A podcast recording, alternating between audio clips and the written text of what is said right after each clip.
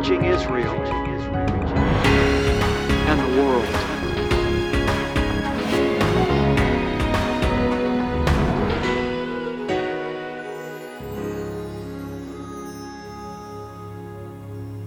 Shalom Aleichem, peace to you, beloved ones, and Baruch Hashem, bless the name of the Lord.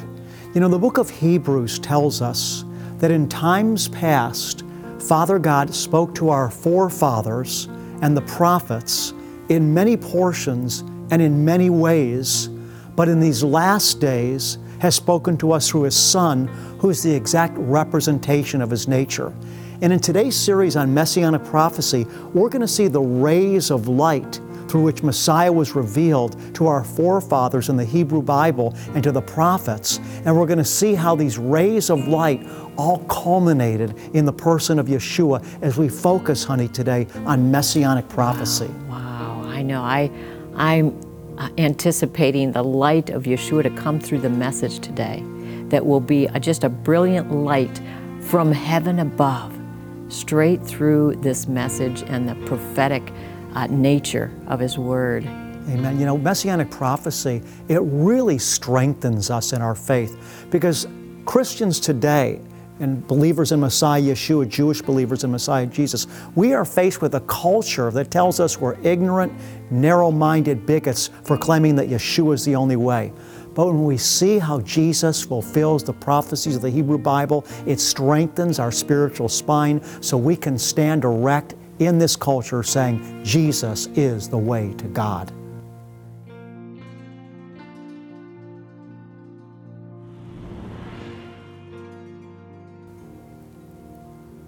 Shalom Aleichem, peace to beloved ones. I'm continuing a study today on messianic prophecy. I encourage you, if you didn't watch last week's episode, go back and watch it. Let me share with you, first of all, why messianic prophecy is so important. We're living in a culture today where more and more, because of the culture of political correctness, believers in Yeshua are shrinking back and taking a posture of being politically correct. Many believers today, rather than stating their testimony rooted in God's Word that Yeshua is the only way to heaven. Instead, what many believers are doing today is simply saying, Well, you know, I'm a Christian, I, I, believe in Jesus, but, you know, I don't make any judgments about the other religions of the world. I mean, if you're practicing this religion, that's fine. If you're practicing uh, this path, that's fine. And they're shrinking away from standing with the Word of God, which teaches there is no way unto the Father, Jesus said, but through Him. And so when we understand that Jesus' claims are not only exclusive, they're not inclusive in the sense that they include every man can find his own path to God.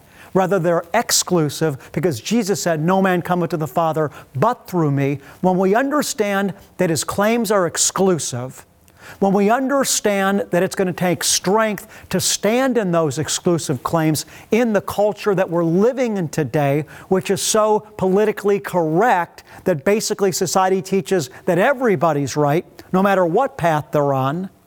When we understand those two things, then we can understand why messianic prophecy is so important to the believer.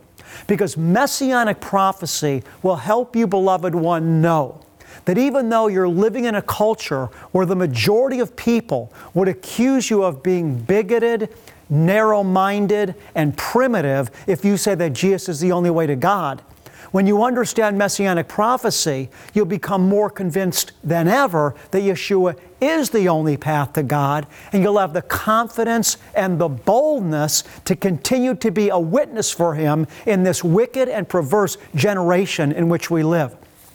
Now, you may be saying to yourself, Well, I'm not ashamed of Jesus, but let me ask you this question. If you have a Facebook site, are you posting anything about Jesus on your Facebook site? Now, Baruch Hashem, I know a lot of you are. But for many of you that are watching right now, perhaps you're not putting your testimony of faith in the Lord out there on your Facebook site. Why? Because of the culture that we're living in, because you don't want to be rejected. But I want you to hear me today all that desire to live godly in Christ Jesus will be persecuted. We have a mission, church, on this earth, and our mission is to be His witnesses. Yeshua said, I'm going to send forth my Spirit upon you, and you will receive His power and become my witnesses. As the Father sent me, so also now I send you. Messianic prophecy will help gird you in strength and in the truth of the Word of God so you can fulfill your mission of being a bold witness for Jesus. Now, to illustrate my point, how important Messianic prophecy is, we should take note of the fact that the New Testament begins by showing us how Yeshua fulfills messianic prophecy. And the way the New Testament does that is by tracing Yeshua's genealogy all the way back to Abraham, through Abraham, Isaac, Jacob, through Judah, through David, to show that Yeshua is, in truth, the prophesied one that would come, that would be the Messiah of Israel and the Savior of the world. Now, last week, what I was talking about was the fact that our understanding of messianic prophecy needs to be expanded. Because some of us have the notion that when we're speaking of messianic prophecy, we're only talking about predictions that the Old Testament made about what would happen when Messiah came. A prediction is something that will happen in the future that we're anticipating to happen. And some messianic prophecies are of that vein. But many messianic prophecies are not that Yeshua fulfilled a prediction, but rather how he filled Israel's history up with meaning. You see, Jesus, Yeshua, is Israel's divine head. And Yeshua is the aim of the Hebrew Bible. So, what the New Testament writers did what those that wrote the Brit Hadashah, the New Covenant Scriptures, did is they took scriptures from the Law of Moses, the prophets, and the Psalms, and they showed that Yeshua fulfilled them, not because he was necessarily fulfilling something predictive, but that he was filling them up with meaning. And so on last week's broadcast, I used the example in Matthew chapter 2. In Matthew chapter 2, we read about how that when Yeshua was born, Herod the king heard that a king had been born. And so, in fear of losing his place, Herod started killing the male Hebrew children. As a result of this, an angel came to Joseph, Yeshua's father, and said, Take the child to Egypt. Then, when Herod died, the Lord led Joseph to take Jesus back into Israel. And then Matthew says, thus fulfilling, there's messianic prophecy. Matthew records in Matthew 2 13 through 15, thus fulfilling the word that was spoken to the prophet. So when we read this, that when Joseph took Yeshua back in to Israel, he was fulfilling what was wrote, written by the Hebrew prophet out of curiosity, many of you will say, well, what Hebrew prophet wrote that? And if you did some research, what you'd find is that there's only one place in the Hebrew Bible where we have that statement being written Out of Egypt did I call my son. It's in the book of Hosea, chapter 11, verse 1. Now, I know this is review for those of you that were with me last week, so just be patient for a minute while I bring everybody up to speed. When you go to Hosea chapter 11, verse 1, and read that scripture, out of Egypt did I call my son, you say, wow, that doesn't really look like it was messianic prophecy, according to the way many of us understood messianic prophecy, because we understood, many of us, messianic prophecy to be about predictions of the future. But Hosea 11:1 is not a prediction of the future. Instead, what's happening, church, in Hosea 11:1 is God is simply talking about Israel's past. He's talking about how Israel was a slave in Egypt under Pharaoh and how God called his son Israel out of Egypt, out of the oppression of Pharaoh. So, how then, with that being said, knowing that Hosea 11:1 was not predictive and in fact it had already been fulfilled, how then does Matthew use that saying that Yeshua fulfilled it? Matthew is using it, beloved ones, in a way by showing how Yeshua, Jesus, as Israel's divine head, brought Israel's history up to its fullest meaning in his life, ministry, and person. And so, even as Israel was called out of Egypt under Pharaoh, so too God called Yeshua out of Egypt after Herod had passed away.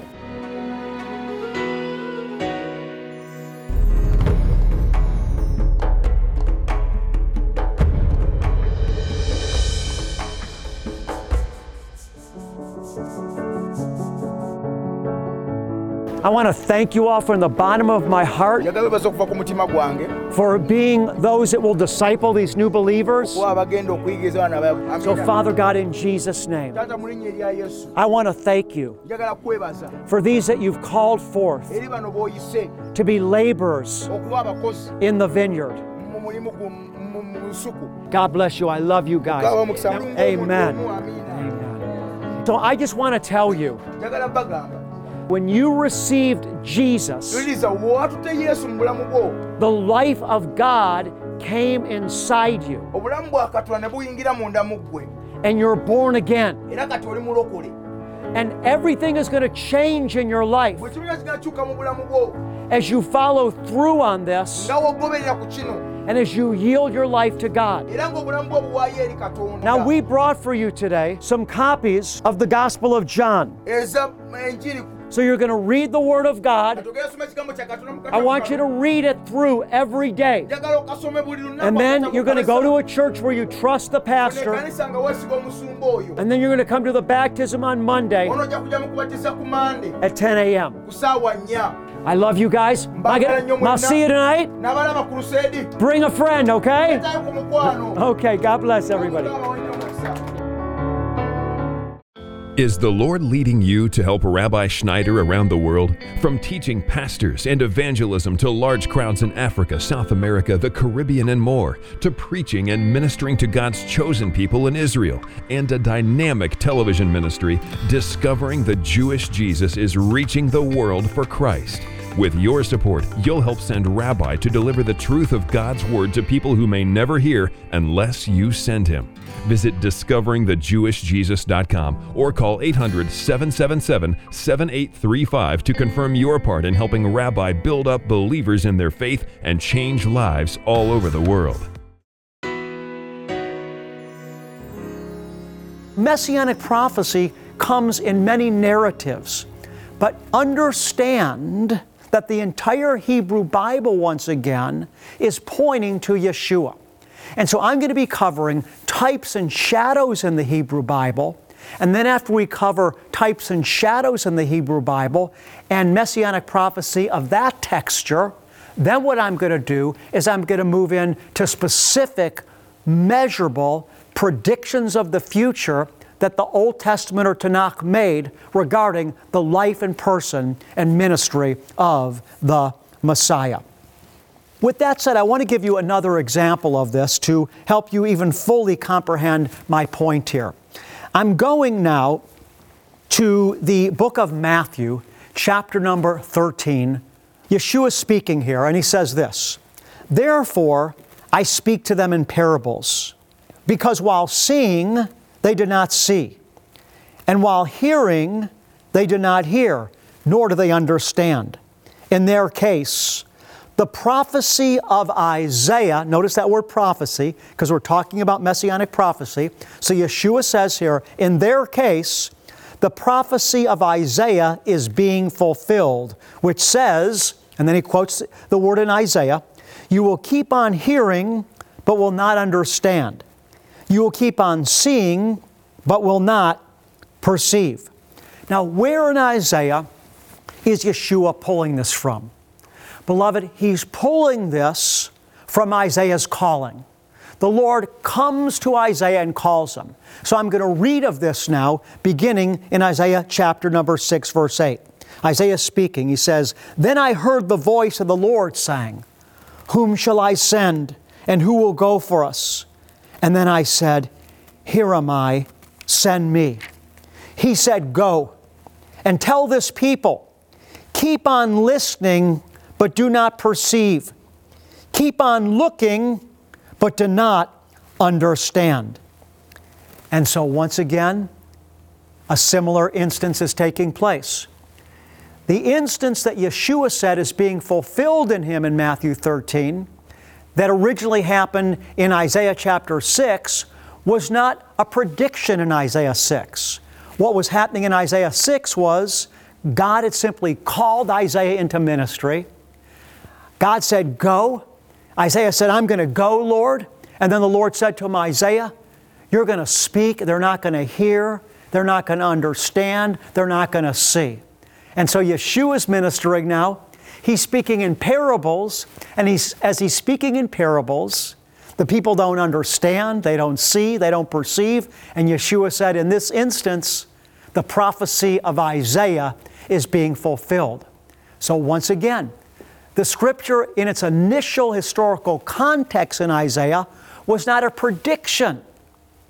Yeshua, being the fulfillment of Israel's history, experiences the same thing that Isaiah experience and brings the word that Isaiah experienced into its climactical fulfillment. And so Jesus says, This word that was spoken through Isaiah, it's finding its ultimate fulfillment in me. It's happening once again, Yeshua said, in my ministry, and thus it's being fulfilled even to the maximum place. And so Jesus fills Israel's history up with meaning here. This practice, uh, as I shared last week, of taking scriptures in their original historical context and then adding interpretation and adding levels of revelation and meaning to them, beloved, this is not something that originated in the New Testament. This has been the rabbinic way for thousands of years. I shared with you last week that today young children that are being educated in yeshivas are, are learning this from an early age. As they mature towards adulthood and continue with their study in the yeshiva, which is like a Jewish seminary, each boy will have a partner and they'll sit across the table from each other studying the Talmud, which is a, a, a, a Jewish uh, uh, uh, compilation of writings dealing with uh, uh, uh, how to apply the Torah and commentary on the Torah, the yeshiva partners will look at a verse in the Talmud and they will try to give it as many new meanings and interpretations as possible. The, the imagination is the limit. And as you look at rabbinic writings, you'll find that oftentimes they took scriptures in the Hebrew Bible and gave them a whole new meaning. And it was accepted within Israel. So, what the New Testament writers did here in taking sections of the Hebrew Bible out of their original historical context and applying them to Yeshua, beloved, this has been the Jewish way for thousands of years already. What I'd like to do now is move forward, and I want to talk about specific types and shadows in the Tanakh that pointed to Yeshua. Again, we're taking a broad brush now Later on in the series, we're going to look at specific verses, predictive verses, but first, we're going to look at these typological incidents in the Tanakh and how they all were being fulfilled in the ministry of Messiah Jesus. It's very deep, very beautiful, and very full of meaning and insight. Let's begin with the whole concept of blood in the Hebrew Bible. The book of Vayikra, or Leviticus, chapter 17, verse 11, says this that the life of the flesh is in the blood. And I've given it to you on the altar, saith the Lord, to make an atonement for your soul. For it's the blood, by reason of its life, that makes atonement. All through the entire Hebrew Bible, we see how important blood is. So that, for example, Israel's birth as a nation oftentimes is referred to as taking place when God delivered them out of Egypt. How did God deliver them out of Egypt? Beloved, it was through the blood of the Lamb that they applied on their doorpost. Then the Lord took them out of Egypt through the blood of the Lamb, brought them to Mount Sinai. Moses went on top of the mountain. He was there, as we know, for 40 days and 40 nights. He received Hashem, he received Father God's divine revelation and covenant. He came down from the mountain. And when he came down from the mountain, he assembled all Israel before him. And he read the covenant to Israel. And Israel said, after Moses read the covenant, Israel said to Moses in the presence of Hashem, in the presence of God, All that he has said, we will do. And when Israel accepted the covenant, the Bible tells us Moses then, listen, sprinkled them with blood.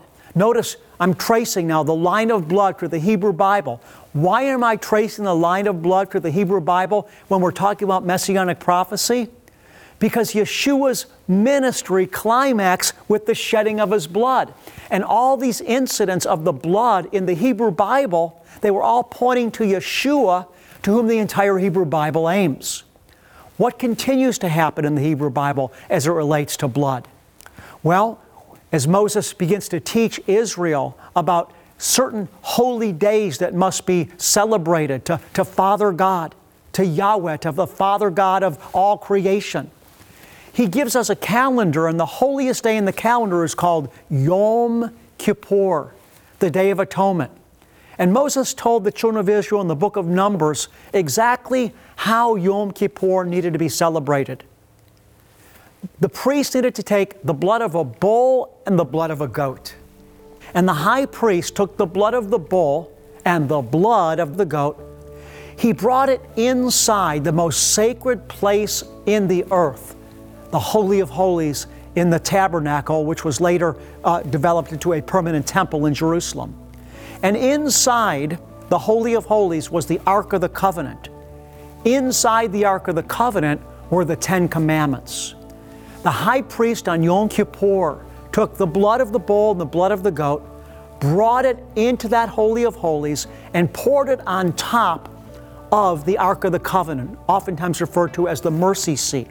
And when the Lord saw the blood of the innocent animal on top of the, of, of, of, of, the Ark of the Covenant, where the Torah was kept, where the Ten Commandments rather were kept, He forgave the sins of the children of Israel because the life of the flesh is in the blood and the Lord gave it to us to make an atonement for your soul.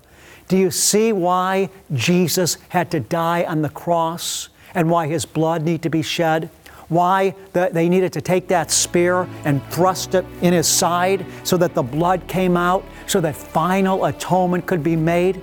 Because the only way that man could ever have access to God is when blood was shed, indicating that an innocent one had died in the place of the guilty.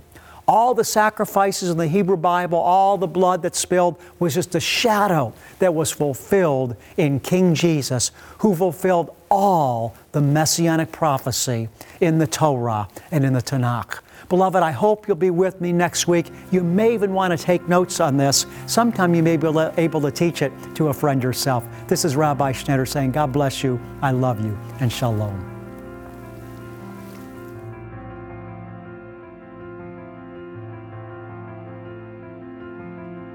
Shalom, beloved. I'm reading from the book of Mark, chapter 12, verse 41. And he, speaking of Jesus, sat down opposite the treasury and began observing how the people were putting money into the treasury.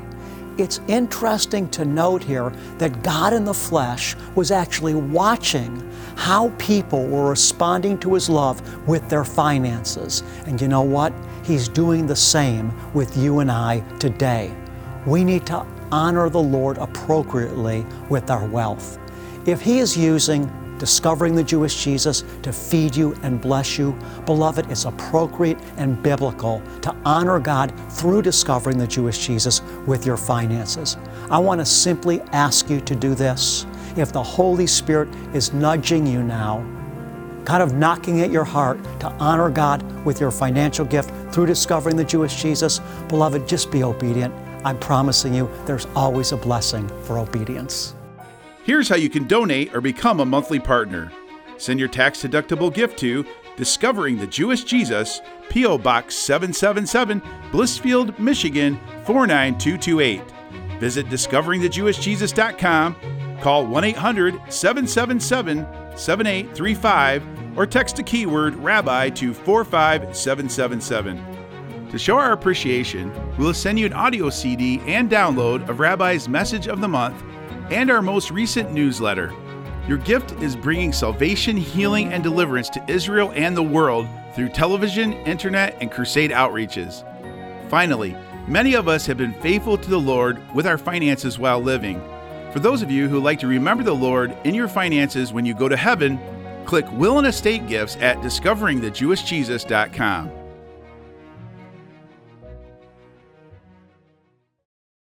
I'm on the Mount of Olives, and I want to close the broadcast today by speaking the blessing that Father God said should be spoken over His people. In the book of Numbers, chapter 6, the Lord told Moses and Aaron, Speak these words over my people, and I will place my name upon them and bless them.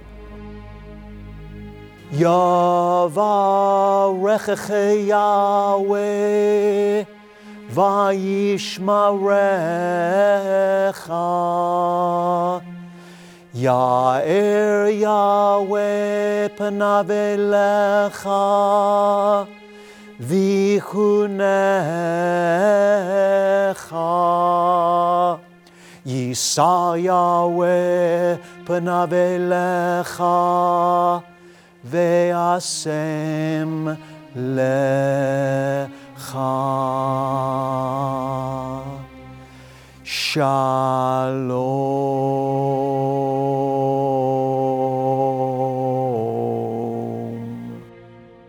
May Father God, Yahweh, the God of Israel, bless you and keep you. May the Lord make his face shine on you and be gracious to you. May the Lord your Father lift you up by his countenance. And Father God is going to continue, his beloved child, to give you his peace. Revelation today for a brighter tomorrow. Find Discovering the Jewish Jesus on all your favorite social media outlets and stay up to date on the content you love. Follow us on Facebook, Twitter, Instagram, and subscribe on YouTube. Connecting with Discovering the Jewish Jesus has never been easier. If two of you agree on earth about anything that they may ask, it shall be done for them by my Father who is in heaven.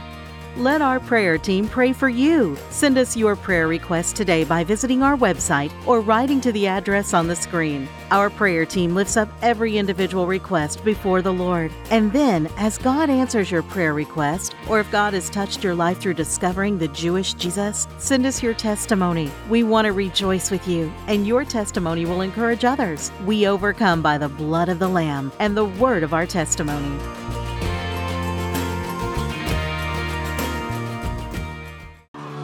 At the same time, pray also for us, that God may open to us a door for the Word, to declare the mystery of Messiah, discovering the Jewish Jesus, reaching Israel and the world.